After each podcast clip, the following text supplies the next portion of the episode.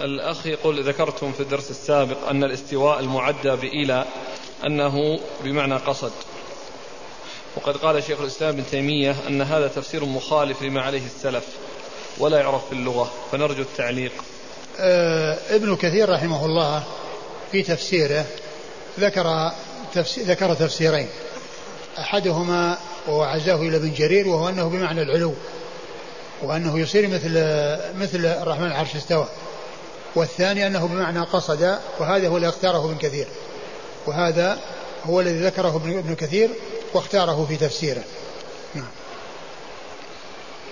هل الباقي اسم من أسماء الله؟ ما ما أذكر يعني آه، لا شك أن الله تعالى متصل بالبقاء وأنه باقي ودائم. لكن كونه يعني آه، آه، ورد شيء في ذلك ما أتذكر. وكذلك الستير أو الستار. لا الستير ورد. أن الله حي ستير هذا ورد. والستار ما نعلم شيء يدل عليه لكن هو يعني المعنى يعني آه، هو معنى الستير ولكن من حيث الثبوت الذي ثبت هو الستير. إن لله تسعة وتسعين اسما من أحصاها دخل الجنة. ما المراد بالإحصاء؟ الحفظ. يشمل يعني حفظها والتأمل في معانيها وسؤال الله عز وجل بها. كل ذلك يعني يدخل في إحصائها. ذكرتم بالأمس المعية فما الفرق بين القولين اللذين ذكرا؟ اللذين ذكرا؟ في المعية. آه المعية آه هي كما هو معلوم آه آه يعني معية بالنصر والتأييد ومعية بالعلم والمعية المطلقة والعامة هي المعية بالعلم. وأما المعية بالنصر والتأييد فهذه خاصة فهذه خاصة.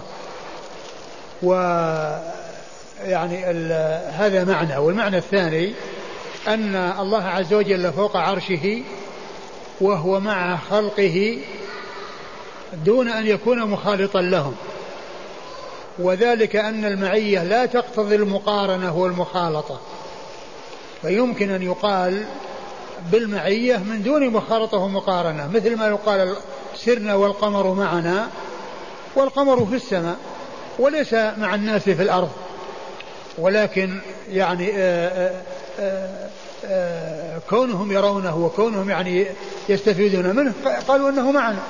ومعلوم أن السماوات والأرض يعني أمام عظمة الله وجلاله كالخردلة في كف يعني الواحد من الناس ولله المثل الأعلى. ومعلوم أن من كان داخل الخردلة فالذي وراء الخردلة هو مع من كان داخلها يعني من حيث أنه يعني أنه قريب منه. ولكن ليس معنى ذلك أنه في داخل الخردلة وأنه داخل فيها بل يعني هذه المعية يعني هي معية حقيقية لكن بدون بدون اختلاط وبدون آه، آه، اتحاد وبدون حلول. يعني كما يعني يقوله أهل الحلول وأهل الاتحاد. فإذا الفرق بين هذه معية بالعلم وهذه معية حقيقية ولكنها بدون مخالطة. يقول ذكر الدكتور بكر أبو زيد في كتابه عقيدة ابن أبي زيد القيرواني وعبث بعض, بعض المعاصرين بها. نعم. يقول من هم الذين انتقدوا ابن أبي زيد؟ وفي آه، ماذا انتقدوه. الشيء الذي الذي يعنيه الشيخ بكر الشيخ بكر يعني آه، عبد الفتاح أبو غدة هو الذي يعنيه الشيخ بكر أبو زيد. وقد ذكر الشيء الذي لاحظه عليه والاشياء التي انتقدت عليه في مقدمة آه آه هذه الرسالة اللي كتبها الشيخ بكر آه أو المقدمة التي ذكرها بين يدي آه مقدمة ابن أبي زيد. ما الواجب اعتقاده في صفة النزول؟ هل هو الانتقال من العلو إلى الأسفل أم فيه معنى آخر؟ معلوم أن النزول صفة من من الصفات ولكنه فرع الكلام فيه فرع عن الكلام في الذات. لا يقال إن الله عز وجل يعني إذا نزل إلى السماء الدنيا يكون العرش ليس فوقه الله ليس فوق العرش فهو فوق العرش.